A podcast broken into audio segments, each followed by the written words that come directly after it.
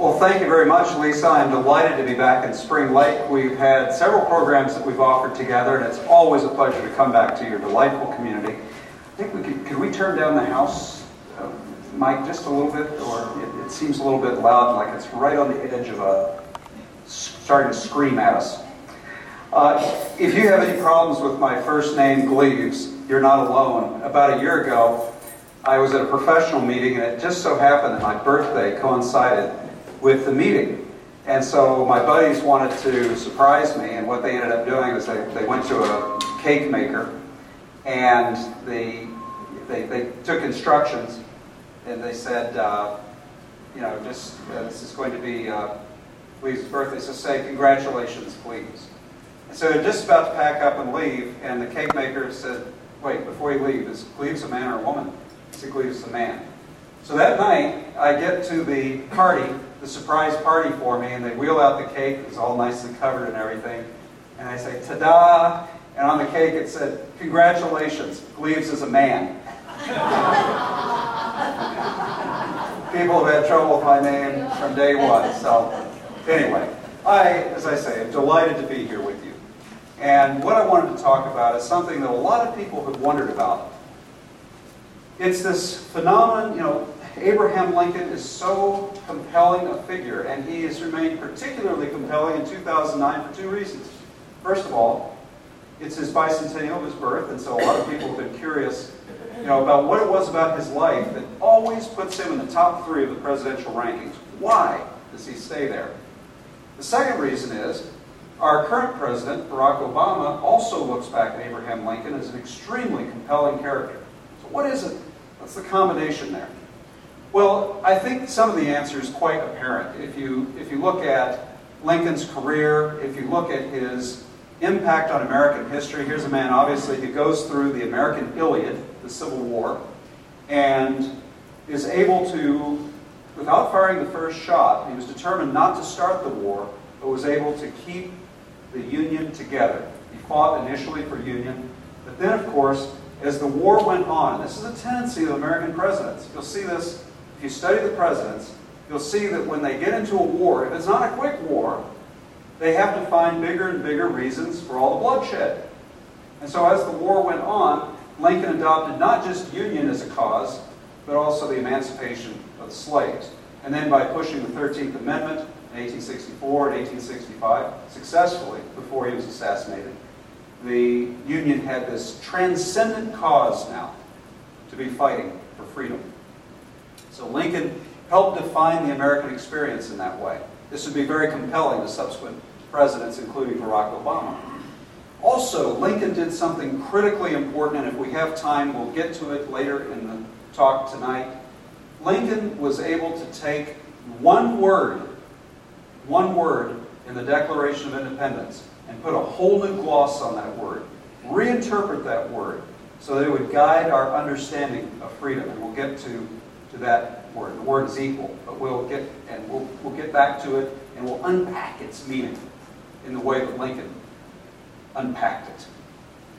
Many other reasons that Lincoln is compelling, but I think for people like Barack Obama and so many other Americans, ultimately it comes back.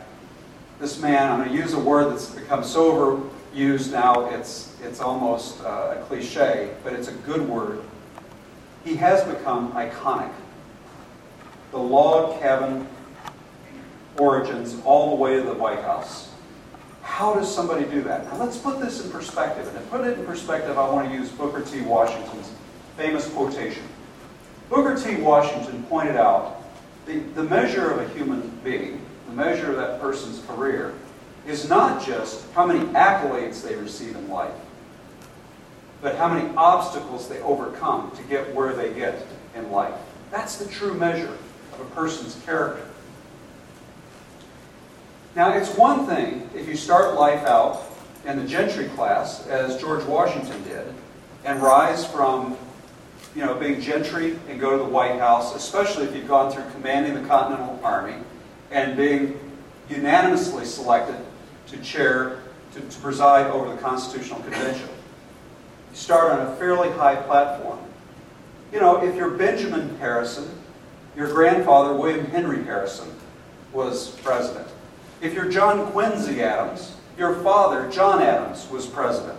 If you're George W. Bush, your father, George H.W. Bush, was president. It's one thing to start out life toward the, on the road to the White House here. And this is not to denigrate the achievements of any of those individuals.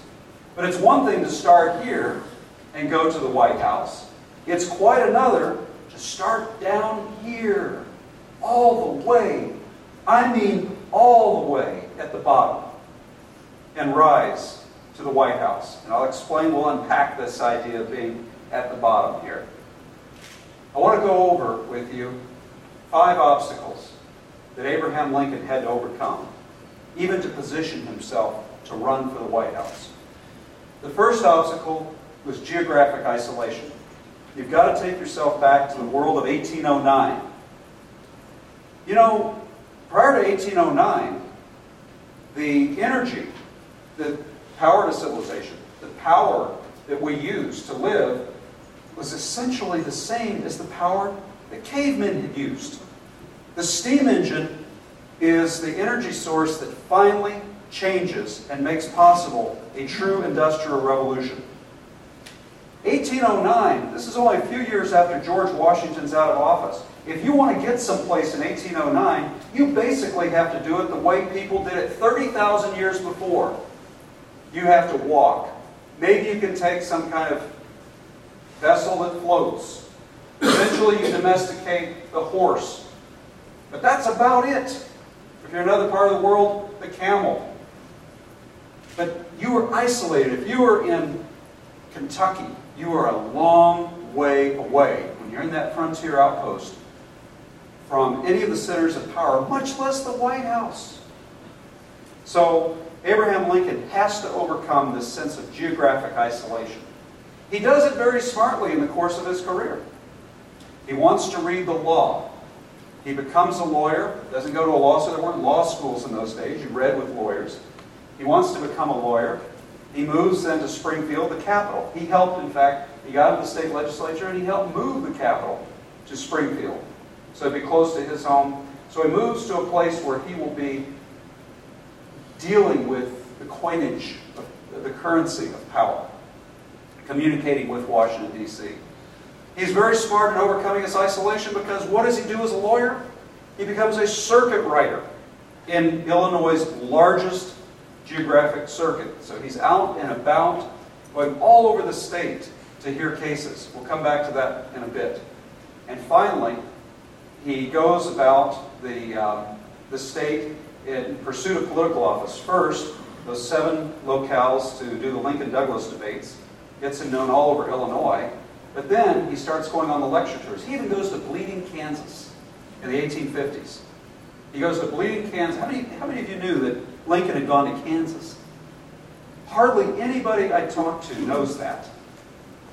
He goes to Kansas. He takes speaking tours up to New York and to New England and gives his famous, some of his famous speeches in his campaign uh, outside of Illinois. So he overcomes geographic isolation. He's helped, of course, by the fact that there are railroads now. So he has to overcome this wilderness experience out here in Kentucky and Indiana and then Illinois.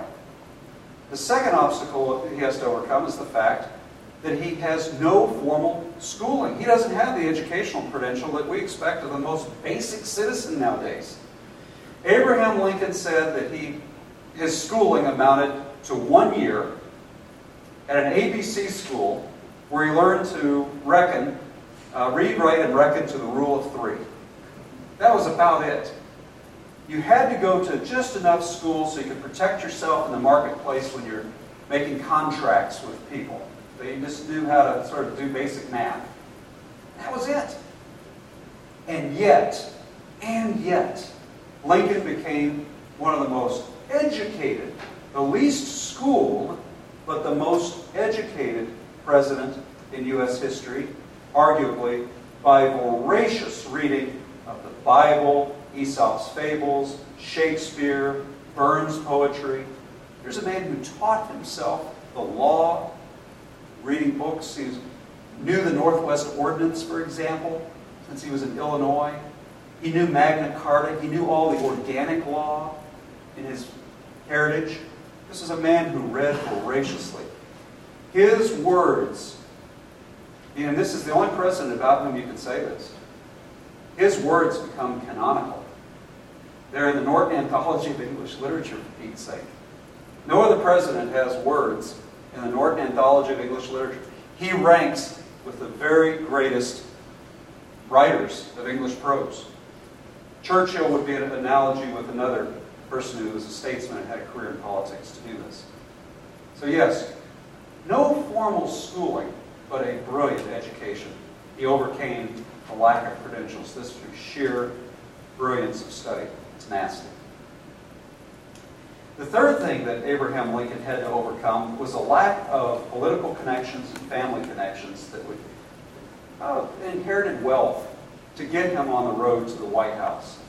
When you're talking about that geographic isolation, it's compounded by just a hard scrabble existence that his family went through. When Samuel Lincoln comes to the United States, uh, the future United States, British colony in those days, in 1637, comes to Massachusetts. There's great hope for the Lincoln family. They're going to amass a considerable amount of land. They're going to spread out the Lincolns. They're going to move around. But I'm telling you, the line of descent to Abraham Lincoln was a tough one because when, um, when Abraham Lincoln's grandfather, who was named Abraham, was killed by an Indian in an Indian ambush on his, on his land, it set back the family tremendously because Abraham Lincoln's father, the son of the man who was killed, did not enjoy uh, legal protection to inherit uh, the portion of the land that would have come to him. His older brother, Mordecai, under the laws of primogeniture, got all of the land. So this child of the grandfather, Abraham Lincoln, had to start all over again. And this is Thomas Lincoln we're talking about. He had to start as though he were Samuel Lincoln back in 1637, just starting out in the New World. Thomas Lincoln does learn some skills as a cabinet maker, but he's going to have tough luck after tough luck story on the frontier. They're in Kentucky. Uh, the, the land does not fall under the Jeffersonian Township and Range system. He chooses land. Talk about tough luck. He chooses land that's going to be contested by other property owners. There's not clear title to the land. Lincoln's father has to move. Uh, it is said that he has, uh, at, at his at peak of his wealth, he has two horses and maybe a piece of land that he can uh, have title to, clear title to. That's the tough luck that uh, Lincoln's family was going through. So Abraham Lincoln truly grows up in, in a poverty that we're going to come to in a, back to in a few minutes. But it's, there, there's nothing in the family to pass on to him. There are no political connections here. If you were to take a snapshot or just a rendering of young Abraham Lincoln saying about 1812, 1813, 1814, this kid way out on the frontier with no family connections to power, no inheritable wealth, geographic isolation, no education in his future, no formal schooling whatsoever, and you'd say, that kid's going to go to the White House. People look at you as though you're touched, daft. You're kidding. No way. So Lincoln is going to have to overcome this. And how does he do it? He does it through dint of hard work, the way so many generations of Americans have done it. He has to go out and he has to hustle. He works hard to learn the law. It doesn't hurt that he marries a woman who's extremely ambitious for him. Mary Todd is somebody who wants Lincoln to go far. If Mary Todd if Mary Todd had lived after women became more powerful in our society, she would be something like Hillary Clinton. No kidding. That'd be the analogy. Mary Todd would have wanted to run for president. She was very ambitious. Her family had connections with Henry Clay. Clay was a virtual mentor, his ideas and the American system to Abraham Lincoln. So Mary Todd wanted her husband to go places. So he married very strategically in that sense. difficult though the marriage was. Maybe we'll have time to talk about that. So he's got this, this, uh, this handicap of, of not having the uh, credentials, the, the political connections really. But those are some of the sort of the structural things around him that would influence his life. Abraham Lincoln had to overcome something else. A couple of more things. Fourth and fifth thing that I want to tell you about were more about his person. Abraham Lincoln had to overcome the fact that he knew he was ugly. He knew he was an ugly man. He did not have a comely face. He did not have the kind of appearance that people just were naturally attracted to. It wasn't like a George Washington who developed those thighs from writing. Have you ever noticed how Washington stands there in those poses and with his, his right leg sticking out? You know why he does that? Men in those days were proud of their thighs. Yes, because it showed they were great horsemen. So he's standing there like this, you know, very proud. That's the thigh he wants you to look at. Abraham Lincoln was tall. He was awkward, gawky. His ears stuck out. People think later that he had Marfan syndrome, which would cause some of the physical appearance that he has. Abraham Lincoln had to overcome this handicap, and he did it in two ways, basically. Besides being a really smart guy who was able to advance professionally, he had a real way with stories and humor. Those were the two things that he used to attract people to him. He realized, I mean, says, isn't this what we tell kids if we're teachers say? I mean, we know that the kids who are not the beautiful people sometimes have to develop something else from inside. And they develop that, that great natural ability to relate to people. You know, it's like you know what my mama taught me, you know, the two kinds of people come in the room. And first kind of person comes into the room and they, you know, they're feeling real cocky, they're very self-centered, and they, here I am, you know, coming into the room. You can't wait to get to know me. And there's the second kind of person comes into a room. They come into a room, they look at you, and they say, there you are, and you, and you, and you. And I can't wait to get to know you. It's the second kind of person. That's Abraham Lincoln. He wants to reach out to people. There's an instinct, a very strong social instinct in him. And he, he wants to entertain them and please them through his stories. He very much wants to show them, uh, I think, sort of the ironies of the human condition. This is why he had such a great eye, even from an early age. Now, he's, he's a little bit sacrilegious. I hope this doesn't offend anybody, but Abraham Lincoln is unusual, and his parents were very, very religious folks. Abraham Lincoln, for whatever reason, seems to have rejected religion from a very early age and only becomes more religious as time goes on. I would say he starts out as probably something between an atheist and an agnostic as a teenager, and then he becomes an agnostic, then he becomes a general theist.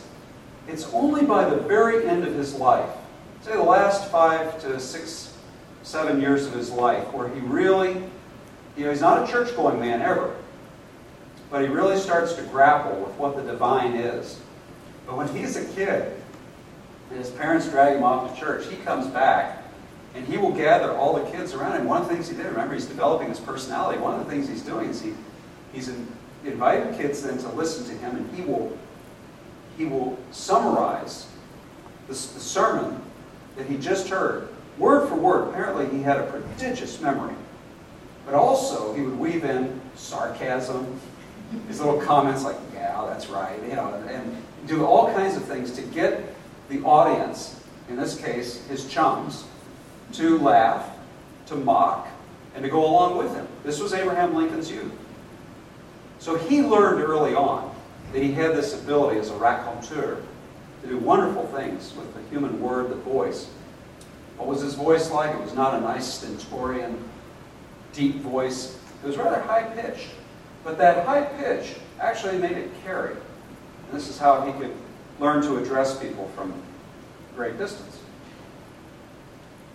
It was said that uh, Lincoln overcame uh, sort of the, the fatigue that travelers felt on the circuit. Remember I told you a few minutes ago how he'd ride the circuit? Lincoln was the equivalent of a rock star as a lawyer. He and Judge Davis would go around Illinois and you know, they'd hear their cases and Lincoln would argue. But what was happening is that at night they would you know, retire to the tavern and they would uh, tell stories to each other. Well, Lincoln always told the greatest stories, the funniest stories, and he became a, this rock star as he went around the state of Illinois entertaining people. And of course, the circuit riders in those days, you had three months in the spring and three months in the fall. So people's appetites for his stories would be whetted in that three or four month absence before uh, Lincoln would come back and tell his stories. He also knew, I mean, again, remember where I'm going with this. He had been, you know, uh, he knew that he was not a pleasant person to look at. So he knew that to develop as a courtroom lawyer, as a trial lawyer, that he had to be a very skilled uh, rhetorician. And Lincoln would hang around courthouses. He would learn how the good lawyers won their cases, and he saw confirmed exactly where his skill set lay. He saw that people who made the best argument, told the best story, often won the arguments. Now, lawyers have gone back and looked at the hundreds and hundreds of cases that Lincoln argued. And lawyers, looking back at it, say it's not always necessarily on the merits of the, the, the, law, the case at hand, that Lincoln won on. He was able to persuade juries, again, because of the stories he could tell. And I think the people like Michael Burlingame or David Herbert Donald or Ronald White, great biographers of Lincoln, Carl Sandburg, who looked at Lincoln's life, have seen that this magnificent storytelling ability probably has its roots in the fact that he had to reach out to people in some way because he was not naturally going to be approached. So that was something else he overcame quite successfully. And partly his weakness is a tremendous strength over uh, 54, 55 years. The last obstacle, the fifth obstacle I want to talk about, is also internal poverty. Now, most of you are thinking, wait a second, poverty is an external condition. Yes, it's true. Lincoln had a great deal of physical poverty around him, and it was, it was terrible hardship for him to, to live on the frontier. Remember, this is an environment in which we have accounts of this from the Lincoln household. You know, you and your dad are out and you plant the seeds. The rain comes along and washes all the seeds away. This actually happened to the Lincoln family. Ergo, no crops. You're not going to have a harvest. This is life and death on the frontier. We also know, I mean, obviously from the primitive medical conditions out on the frontier, that if you make a mistake, you die. You can't just call 911. You can't just get in a car or get on a horse and go to a hospital. This kind of poverty, obviously, is in the, the exterior surrounding Lincoln. He lived in a cabin that was uh, about the size of this section of chairs, 16 by 20 at most. 16 by 20 at most. If you look at the cabins his father built. About the size of your living room. That's where all the family activities went on. But I think that the kind of poverty that Abraham Lincoln really had to contend with was emotional poverty. And this thought is not original with me. This comes from Michael Burlingame, who goes into great depth, and other people have written about Lincoln's depression. So this is that second interior, you know, the, sort of the, the having to deal with the, ugliness of your appearance, and then having to deal with the temperament that uh, I think today we call manic depressive. It was exacerbated in those days because Lincoln lost so many key people in his life to death. His mother dies when he's just nine years old, and she dies a horrible death. It's something called the milk sickness. Cows go out, they eat a noxious weed, they consume the milk, and you die a week later. And it's an ugly death. Doctors have described it. Your eyes roll into the back of your head, your limbs swell, your tongue turns black, you become delirious, you don't recognize the people around you, you sweat in the cold of winter, you feel like an ice cube in the heat of summer. It is a terrible, agonizing death. This poor nine year old boy is watching his very mother expire this painful death. And then, and then, after she dies, he has to help his dad make the casket. The mortise and tenon joints, care with which he has made thinking about who's going to be there. His mother, whose touch he could count on, will now be cold touch to the wood. He loses his mom. He's very close to his sister. But when he's 19 years old, his sister, who's a couple years older, she marries. She dies in childbirth, so he loses a beloved sister. The family loses a baby boy shortly after birth. Um, so these are all losses.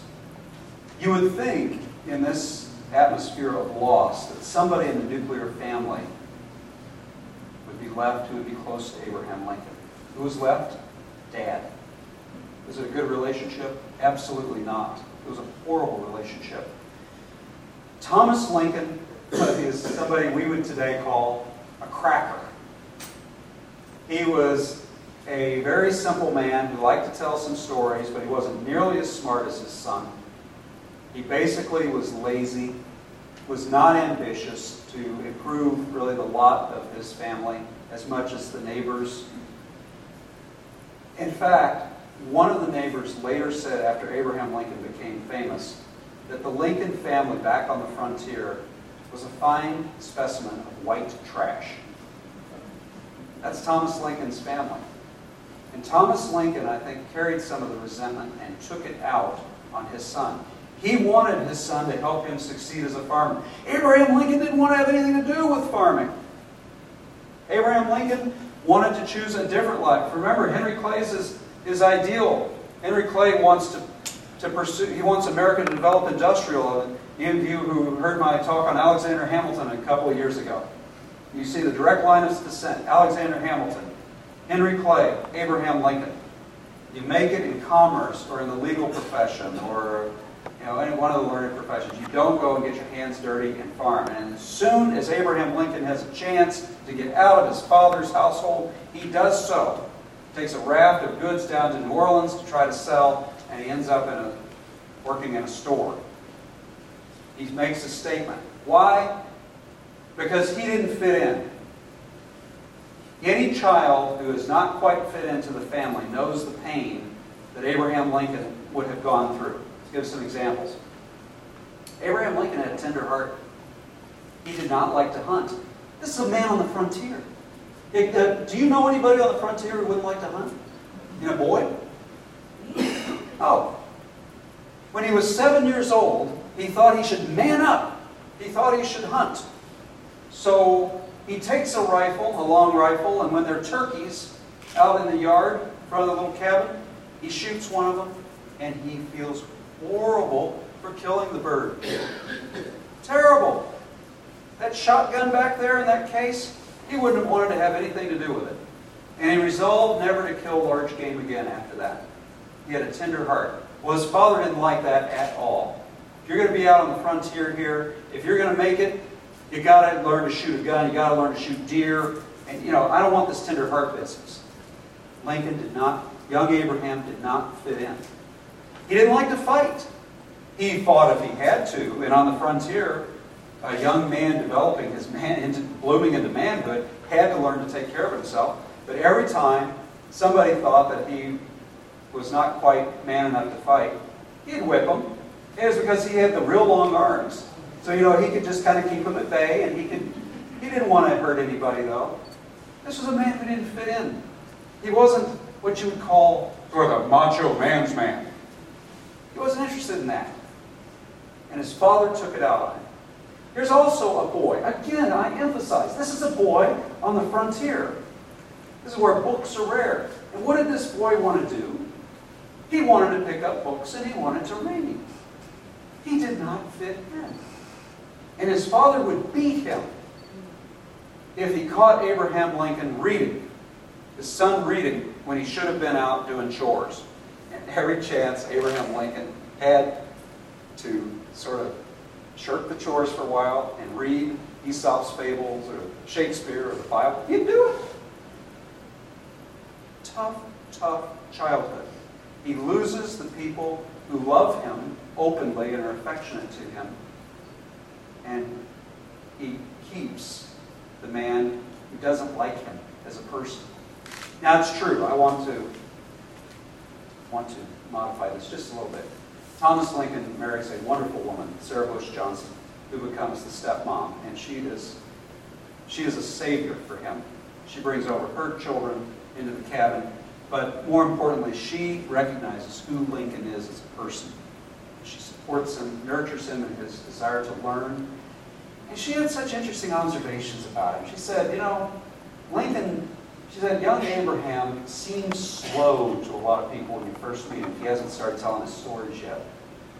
But what he's really doing is he's listening to what you're saying or he's reading and he's processing things in his own way and he will synthesize what he's learning in his own way and he makes it his own.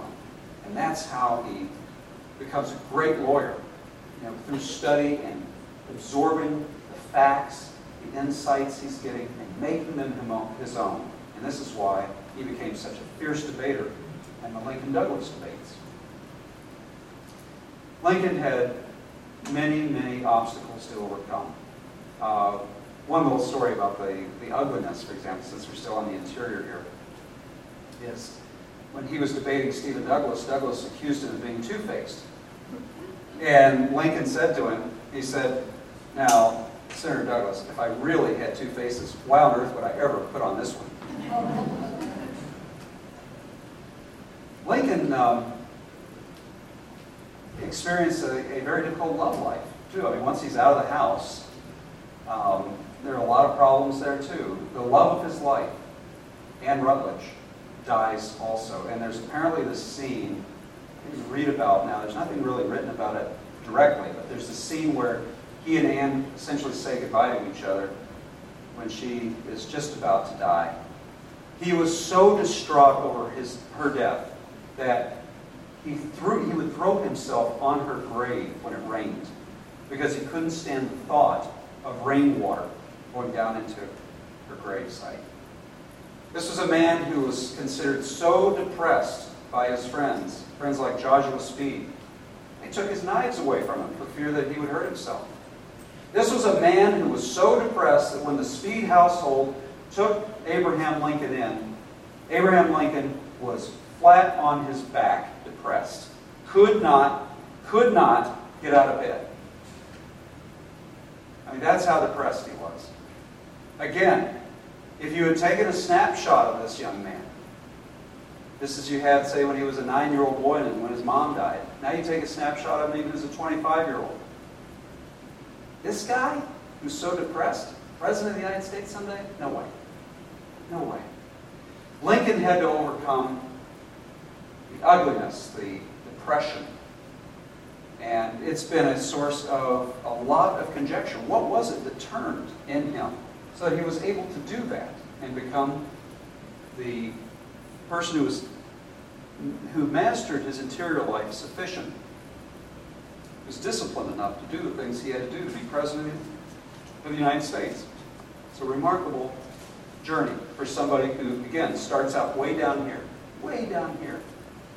Uh, we don't have time to go through it, but if you look also at Lincoln's years actually in the White House, and you look at the criticism, I would urge you to go out to this board out here that's by the Gilder Lehrman Institute and go look at some of the political cartoons and look at the scurrilous, the vicious political cartoons that were aimed at Lincoln. Dehumanizing. They called him ugly. They said he had a coconut head with the wiry hair and you know, there was a suggestion that maybe he was African and, you know, all kinds of really nasty things attacking his very person. They were really vicious against Mary. They not only accused her of being a Southern sympathizer, but you know, she liked to put a flower to her head, up here in her hair. They'd say, oh, she's very dumpy. And she wears, the cut of her dresses is way too low.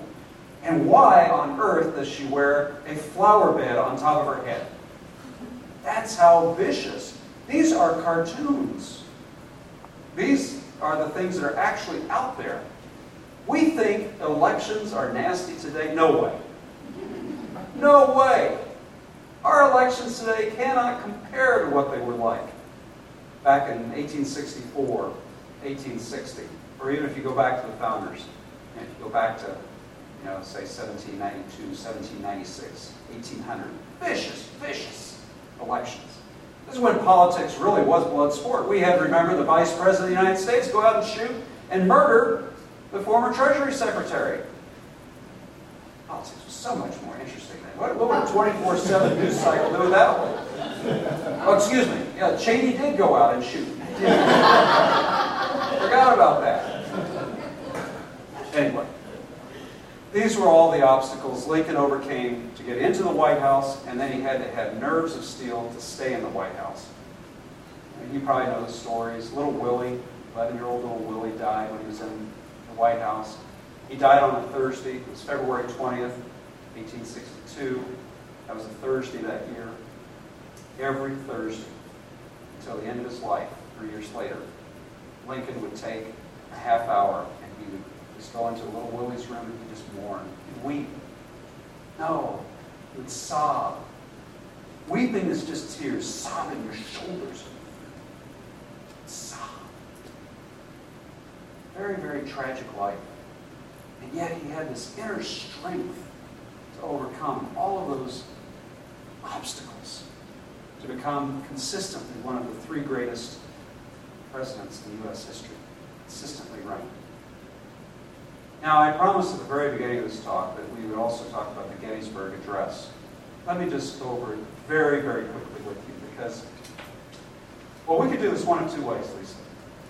Do you want me to open it up to Q&A now and make this optional, or do you want me just to go through the Gettysburg Address? It's up to you. Uh, let's do the Gettysburg Address. Okay. Sir, pass that along? Pass that along, please. Thank you.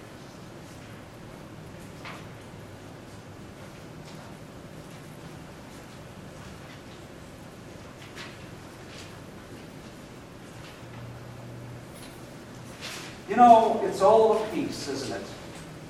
Abraham Lincoln overcomes all of these obstacles to get where he goes. He rises higher than maybe any other human being thus far to become President of the United States. When you consider all of those obstacles, the geographic isolation, the lack of formal schooling and the educational credentials, you look at the, the lack of a political influence, no inherited wealth, you look at his ugliness, you look at his internal struggles, his depression. He rises higher to get to the White House than anybody else. What is the message there? The message is if I can do it, anyone can do it. Abraham Lincoln was very aware of his of the, the challenges he had to overcome. Now, this is what makes the Gettysburg Address such an interesting document.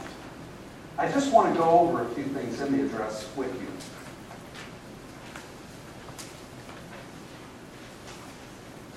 Because you're going to see how it fits together with Lincoln's very biography.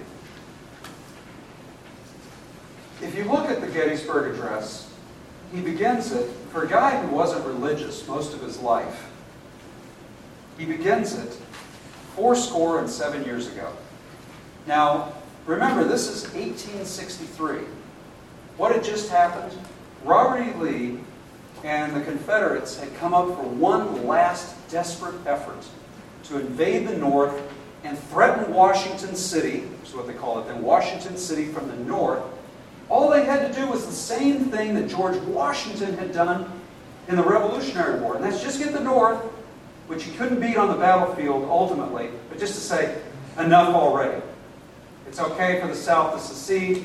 That, that was Washington's tactic. Washington knew he could not defeat the British militarily in the end, ultimately. The British had been absolutely determined militarily, and the people were behind the war. That war would have gone until the United States would have run out of resources.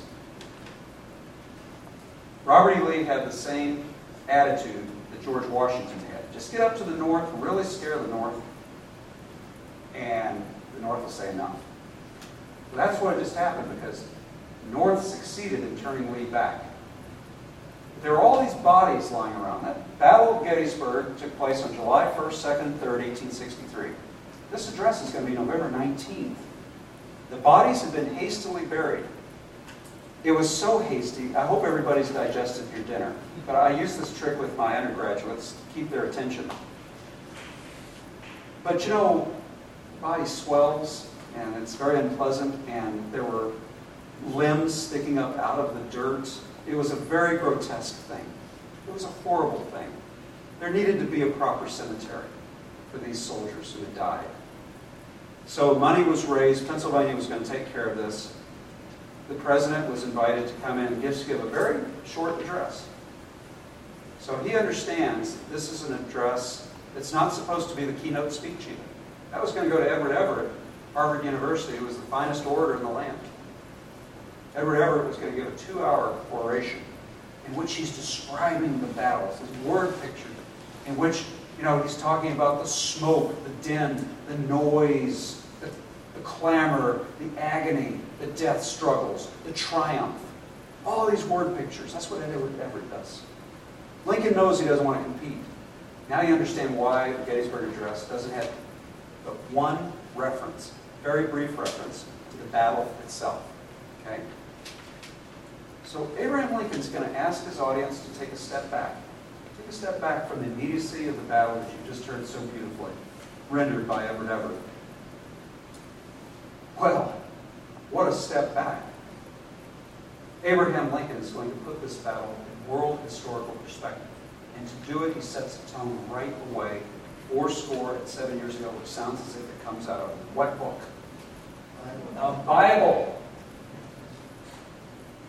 And of course, four score and seven years from 1863 refers to, refers to 1776, which was the year that what was composed?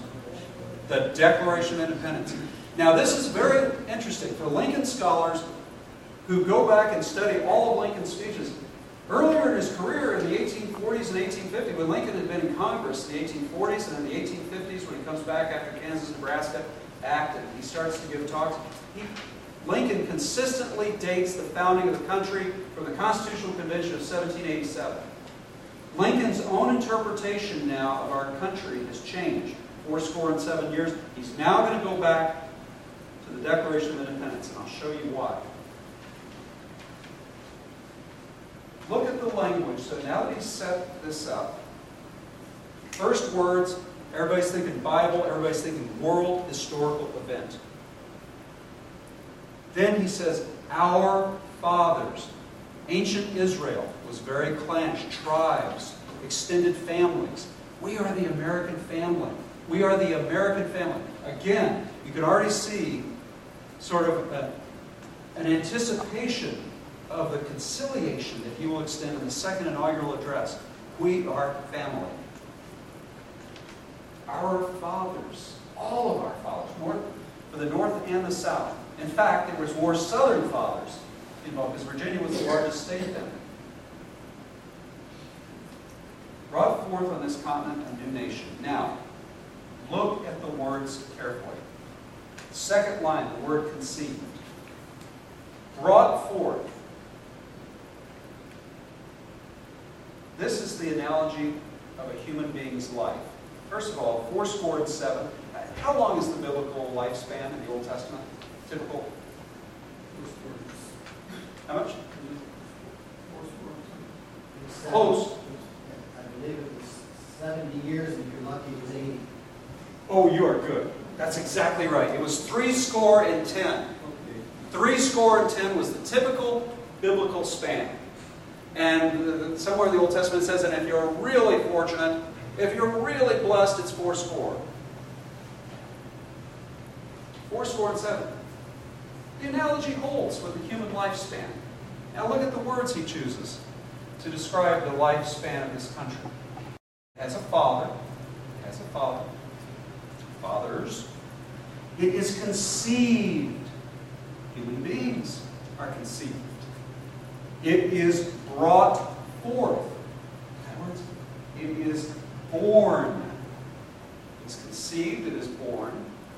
It is dedicated What happens to the Jewish child on the eighth day? Circumcision. What if it's a girl? every audience says this. I'm, I'm just pulling your leg. Every, everybody's thinking circumcision. What actually happens, of course, the dedication in the temple is that the baby is presented, the priest dedicated to God before the Israelites, and the, the, the male child, the boy child, was circumcised at that time. So already, Lincoln, who had been so irreligious earlier in his life, is using very biblical language and very biblical allusions. Conception, brought forth the birth, and now dedication, as though to a temple, as though there is a higher purpose here. And then what happens as a human being? If you've already been dedicated to God, what happens as you go through life? That's the test. When you become, say, by the age of seven, you can use your reason, and this is the traditional, from age seven on, from age seven on, you're expected to be a moral agent. You're supposed to exercise your morality so that you choose right and reject wrong. But none of us quite succeeds in doing that, do we? We all struggle. We have a great test.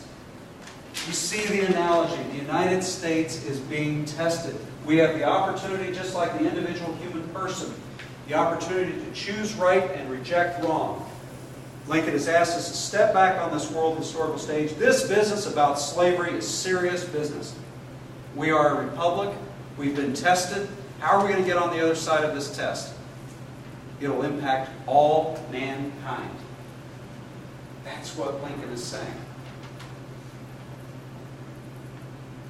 Now, what word, what significant word, not an article like the or an indefinite article like a or and, what significant word recurs in this speech more than the other? Did you look at it? I don't know, what's significant, the word here that he says eight times. Okay, this is almost as much as that. It's a multisyllable word. Queen. It's a multisyllable word. Did you say dedicate? Yes. Dedicate or some form of it. Now, dedication is going to be very important for three reasons. First of all, it's an allusion back to the old Hebrew practice, the Israel practice of dedicating a child, dedicating a young nation. It's, uh, it's significant on the battlefield because it, it's a standard trope. It's part of a battlefield ceremony to dedicate the ground, consecrate the ground where the dead who've given their lives will now be buried.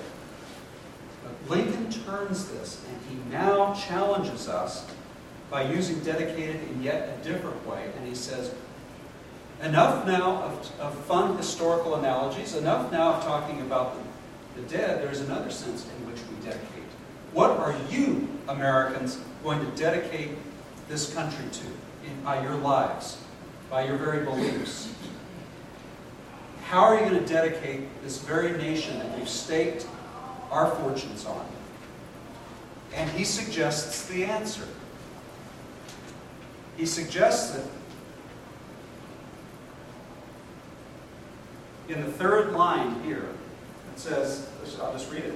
Fourscore and seven years ago, our fathers brought forth on this continent a new nation, conceived in liberty and dedicated to the proposition that all men are created equal. You know, there have been many revolutions in America, really. The Industrial Revolution, the American Revolution, the Commercial Revolution. This was a revolution in interpreting the Declaration of Independence. The Declaration of Independence had never been quite interpreted this way, with the emphasis now on viewing liberty in terms of equality, with the force that Lincoln will bring to it. Liberty in terms of equality. And he's saying here, Americans have a chance now to throw off the shackles of slavery, to throw off all forms of inequality that we possibly can. We're not talking about uh, getting rid of, of economic inequality here.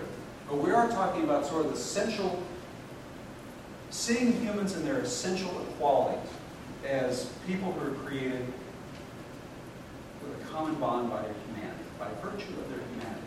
This is what Lincoln wants to emphasize here. dedicated to the proposition that all men are created equal. Again, let's take a step back from the guns, the smoke, the din of battle, and let's look at this world historical perspective. And he, he's telling you, look, this has been a world of monarchies. Monarchies from the very beginning. We've had a few exceptions. We had some of the Greeks who had their democracy in Athens. We had republics in Carthage and Rome, and in latter days in, in Venice. We had the Italian communes that were these little republics in the late Middle Ages. But for the most part, we have lived in world history in a world of monarchs. We are a republic. In a monarchy, the king is the law. Just as Louis XIV said, L'état c'est moi. I am the law. I am the state. L'état c'est moi. No. Here, what is king is the rule of law. And it's an idea that's important. We're all equal before the law. We're all equal in our creation, our essential creation, by whoever that creator is. However you define it. I don't go to church, but however you do it, is what Lincoln is saying to Americans, the American community. Now let's tie this up. Let's go back to Barack Obama. Let's go back to presidents who've been inspired by Lincoln. And you see the organic wholeness of here, uh, this speech with the obstacles. If Lincoln could do it, anybody could do it. But there had to be a certain environment in which to rise. Abraham Lincoln in medieval Germany, or medieval Italy, or early modern Romania would not have become the Abraham Lincoln we know. He was very acutely aware of that fact. This is why Lincoln truly deserves this iconic understanding of how he rose, how he achieved so much, why there is hope for any American, because we are dedicated to this proposition. That you are equal under the law before your Creator, however you define it, Jewish tradition or the Christian tradition, or any theistic tradition that you define it. We are essentially equal. And this country is going to dedicate itself to that so that your full potential can rise as far as you want it to go. And that's why we celebrate Abraham Lincoln. That's why he's a man for all seasons. He's a man for the ages, forever in American history. This is not a man whose influence over our lives will fade. Thanks.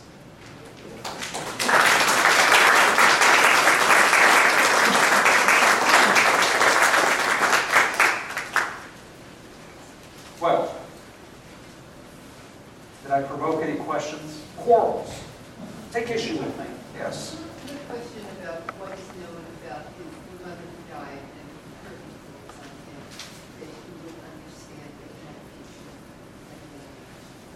That's a great question about Nancy Hanks. And um, he thought that his mother was actually probably an illegitimate child whose father would have been a Virginia aristocrat.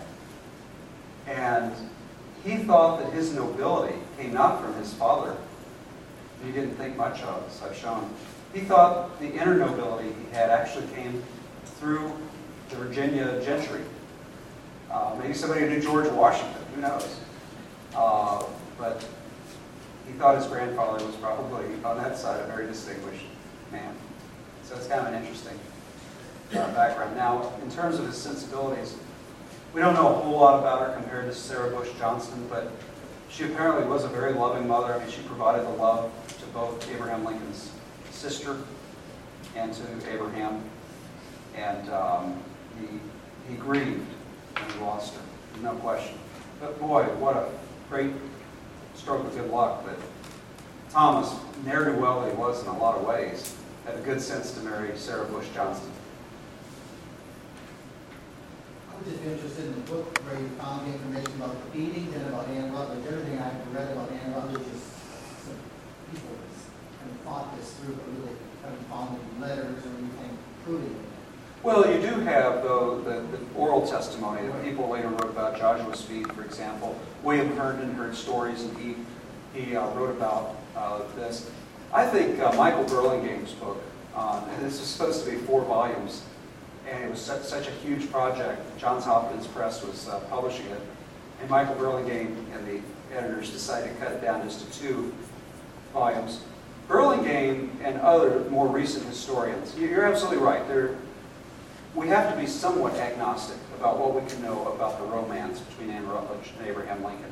But the consensus seems to be, when you look at the Depression, the severe bout of Depression, and I hope you'll come back in two weeks because Brian Flanagan, who will be speaking here two weeks, is that right, Brian? Um, I think so. yes. Two weeks. Brian has done a great deal of study about this question, and he, he knows Lincoln's depression uh, very well.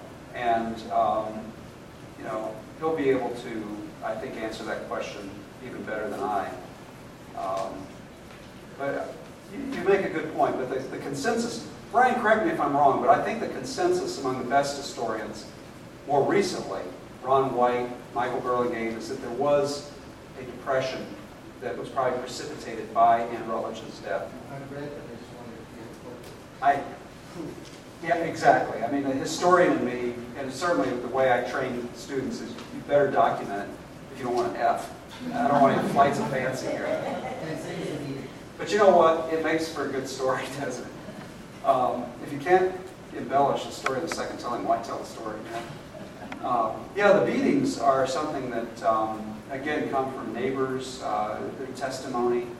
Um, you know, there's a lot of there's, there's a lot of trouble understanding some of the things about Lincoln uh, when you look at the testimony. For example, his law partner Willie Herndon said that sometimes Lincoln and Mary would have Abraham and Mary would have such terrible fights that he would come to the law office and just put his head in his hands and weep for despair about this terrible marriage.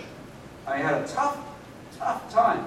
Now, how many people, uh, apparently there were some neighbors that said that she did chase him with a knife out of the house. She did throw a rolling pin at him. I mean, apparently it was, she was very volatile and it was a very difficult marriage. Now, he would not, let's not just, you know, gang up on Mary here. He would not have been an easy man to live with. Not that he was himself a wife beater or a child beater or anything like that, but he probably didn't tend to, he was gone for long periods of time, three months in the fall, three months in the spring. He was very absent-minded. He, you know, you'd find him going down, say, Jackson Street in Springfield outside the house, pulling a cart with kids, and the baby would fall out, and Lincoln would have a book and not even know that the baby had fallen out of the cart. You know, you go down, and the neighbor would have to say, uh, Abraham, Mr. Lincoln, your child's back there 50 feet. Um, I'm sure he was a very frustrated husband. Uh, Mary, who was very ambitious for him, didn't think that he dressed properly inside the house. You know, he wouldn't have his nice coat on sometimes when guests would come to the door and she would scold him for answering the door, you know, dressed so casually, you don't do that. Um, it, it was, it was a tough marriage in a lot of ways, but not because he was a perfect saint. He was somewhat neglectful.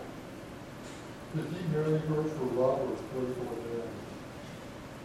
Uh, I'm going to be very agnostic. I, I don't know. I think it's a combination of both. It's, it's my judgment. I think that he was attracted to her. That there's this one scene early in their courtship. I think it's the first night they meet, where he is just spellbound by her. She's she's five two. He's six four. Um, he would introduce her at parties. He would say, "Well, here's the long and the short of it." she did not laugh.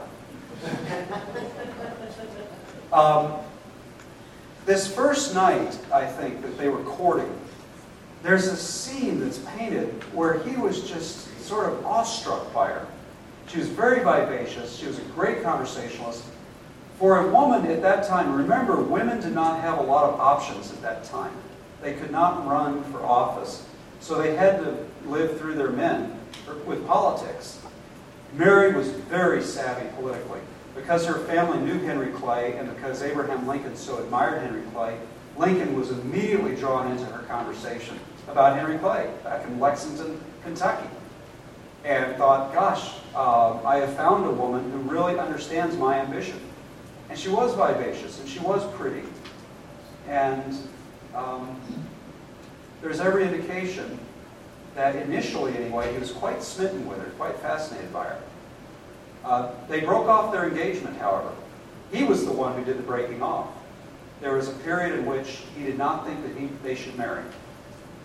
And he had to come to terms with that. It caused him grief, the they, that- that, he he had broken off a- an engagement with Mary Owens. So let- let's set the stage here. He lost Ann Rutledge, probably the love of his life, probably. Broke off the relationship with Ann Rutledge, uh, um, um, Mary Owens, and then broke off a relationship with Mary Todd. Probably there's a little social pressure going on. Is this guy going to be marriageable or is he going to be damaged goods? Does that answer your question? It's very complicated, like all good, interesting lives are. Yes, sir. You had uh, alluded, and I've, I've read in the past, and there's a lot of it, people saying that she had sympathized with the South the Civil War. Is there any proof that, that she did? Or is it just because she was from the South? Just because she was from Lexington, her family did own slaves. Um, the, the proof would be circumstantial. She actually lost family members who fought for the South, and she grieved their deaths.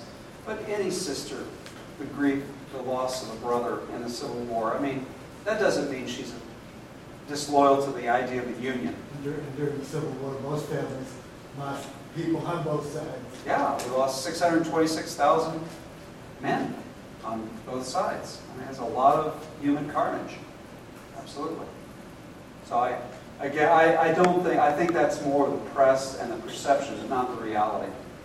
Um, I think she tried to stay loyal. Because, look, Henry Clay was what? A great compromiser. She was a fan of Clay's. Henry Clay's last great act, what's the uh, Compromise of 1850? It's to keep the Union together, to keep this sectional crisis from spinning out of control. Henry Clay came to the rescue again and again and again. Well, if you deduce that, you know, Mary Todd admired Henry Clay, and you know that from evidence again and again and again, and it's very safe to say, therefore, she was loyal to Lincoln's very Henry Clay vision of keeping the Union together. Uh, yes, sir. Well, along those very same lines, as I recall in my readings, Lincoln is very specific about saying that his objective at all costs is to preserve the Union. Yes.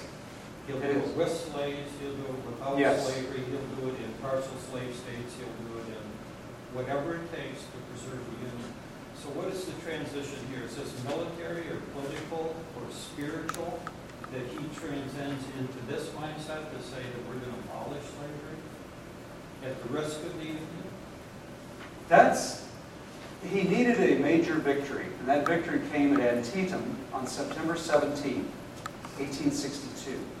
That's when he could start thinking about making the Civil War a transcendent battle uh, for a new interpretation of the Declaration of Independence and of the importance of freedom understood in equality, and the con- freedom understood in the context of equality.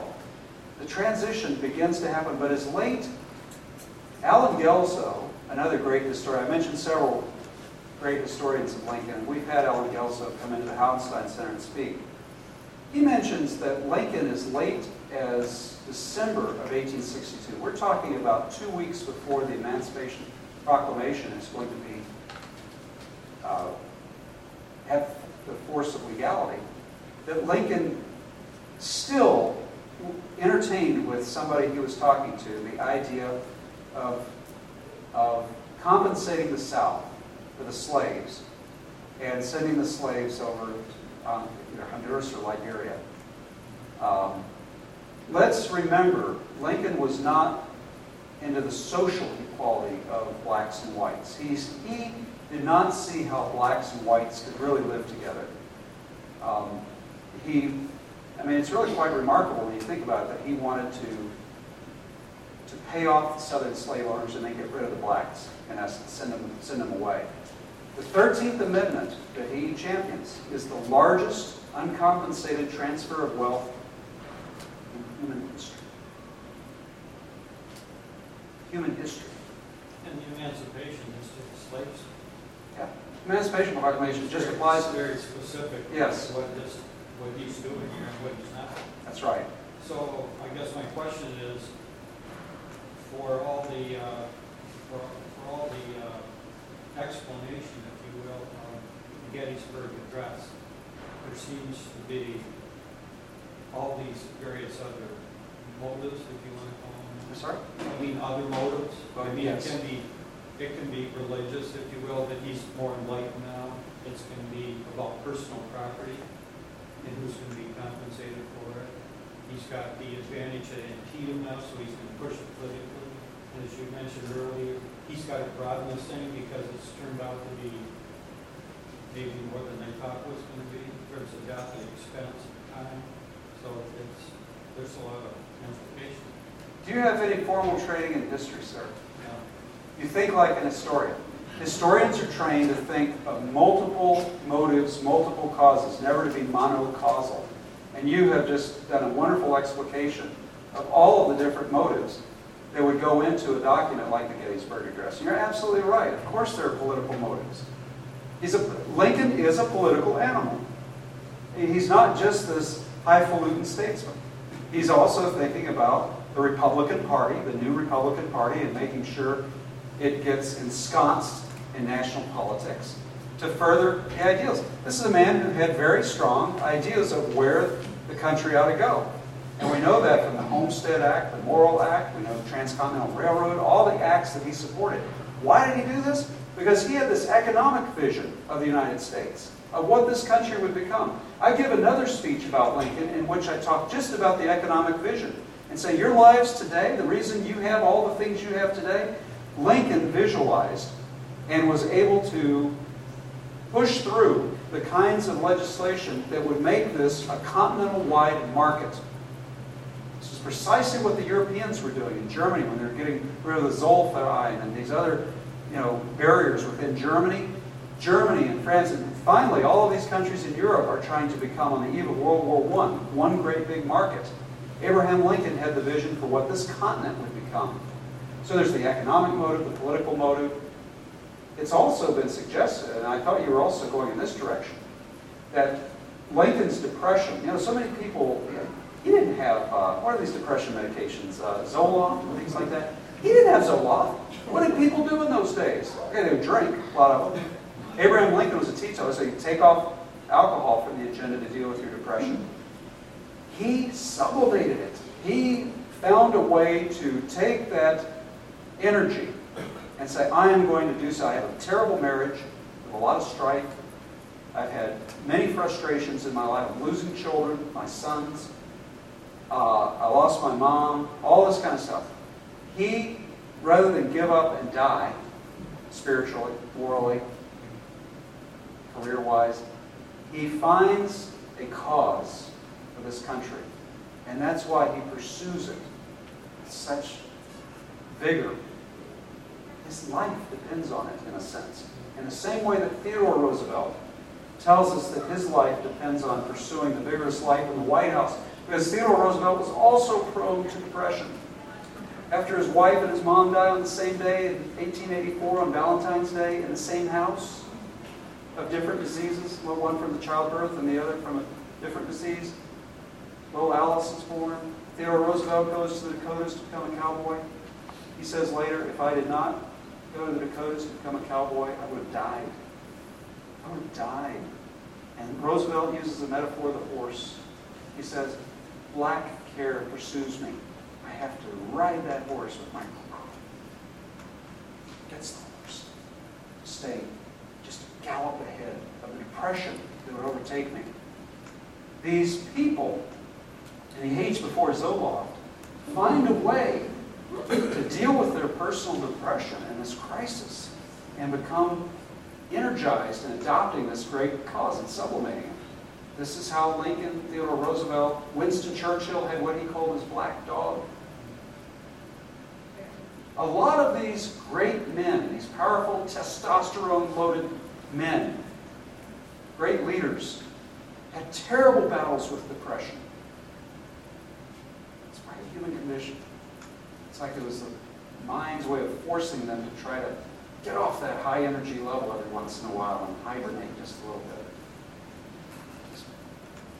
Well, I just want to, uh, uh, Ted Kennedy spoke about the same in sailing after his brother died, the depression he suffered, and that getting on the water at night gave him direct, direction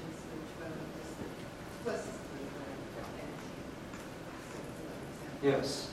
It- It's just, the more people write about this, the more fascinating it is. And look, I was very, I think rigorously trained as an historian not to go too far out on a limb. You cannot psychoanalyze somebody who's dead. You know, you got to be really careful. I'm a very conservative historian in that sense. However, as psychologists go back and look at the biographies, and new documents are discovered, and more testimony comes to light about the lives of these people, I do welcome the observations of people who say, well, it suggests that this person is fighting depression here, or has some kind of anxiety disorder. I mean, we are obligated to try to find answers to what drives certain people to do the things they do when you look, as I've tried to say in this talk, of the obstacles that are overcome. And oh, the obstacle that you have to overcome is getting past me to get back home. I don't want to go on too long. Well, you know, what you mentioned all these five obstacles that we was faced with, and yet, the panoramic view that he had. Can you just imagine what might have been happening if he hadn't had all these, all these bad baggage? My gosh, it would have been mind boggling. Well, or on the other hand, maybe because of the suffering. One of the, Brian and I, um, we've developed a leadership academy at the Hauenstein Center. And one of the things that I try to point out to groups of people, uh, talk to a lot of different groups of, of people who are interested in leadership. And I think I surprise them a little bit when I, I tell every group that great leaders had to have been broken at some point in their lives. They have to be broken to reassemble themselves. They have to have been tested and gotten through the test. If they're not broken by depression, grief, a career failure, some awful personal failure maybe, if they're not broken, they don't know how strong they are to come back. They often will lack compassion for others who are going through similar problems. Leaders have to be really smart in dealing with other people. Leaders have to show at a personal level a lot of compassion for others who are going to have failures. Now, they can look like hard asses and they can tough as nails, but let me tell you something. The leaders I've been around, close range, as close as you and I are, ma'am, you get into a room with them and it's just the two of you talking, these leaders drop that very strong facade and you can talk to them as human beings and they understand something about the human condition. And it's because somewhere in their lives they were broken. And they are better for it, for having come back. Now understanding how fragile we are. The human condition in some ways is very fragile. And yet to find that strength out of that fragility. Um, I emphasize this to students, uh, to teenagers who think they're invincible and they've not suffered yet. You know, they're just, they have the helicopter parents and they're just soaring. You know, they're doing, they're doing great. And I say, just, I don't expect you to believe me now. Just keep these words in mind. Something is going to break you in the next 10, 20 years. Pay attention to it. It doesn't mean the end of you. It means you put yourself back together stronger, and you'll be a better leader for it. Lisa. Thank you.